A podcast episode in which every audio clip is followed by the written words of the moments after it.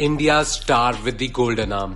Neeraj Chopra will be back at the 2023 Asian Games to defend his crown in the javelin throw event on October 4. Neeraj, who is also the reigning Olympic and world champion, will be the favorite when he plays on Wednesday.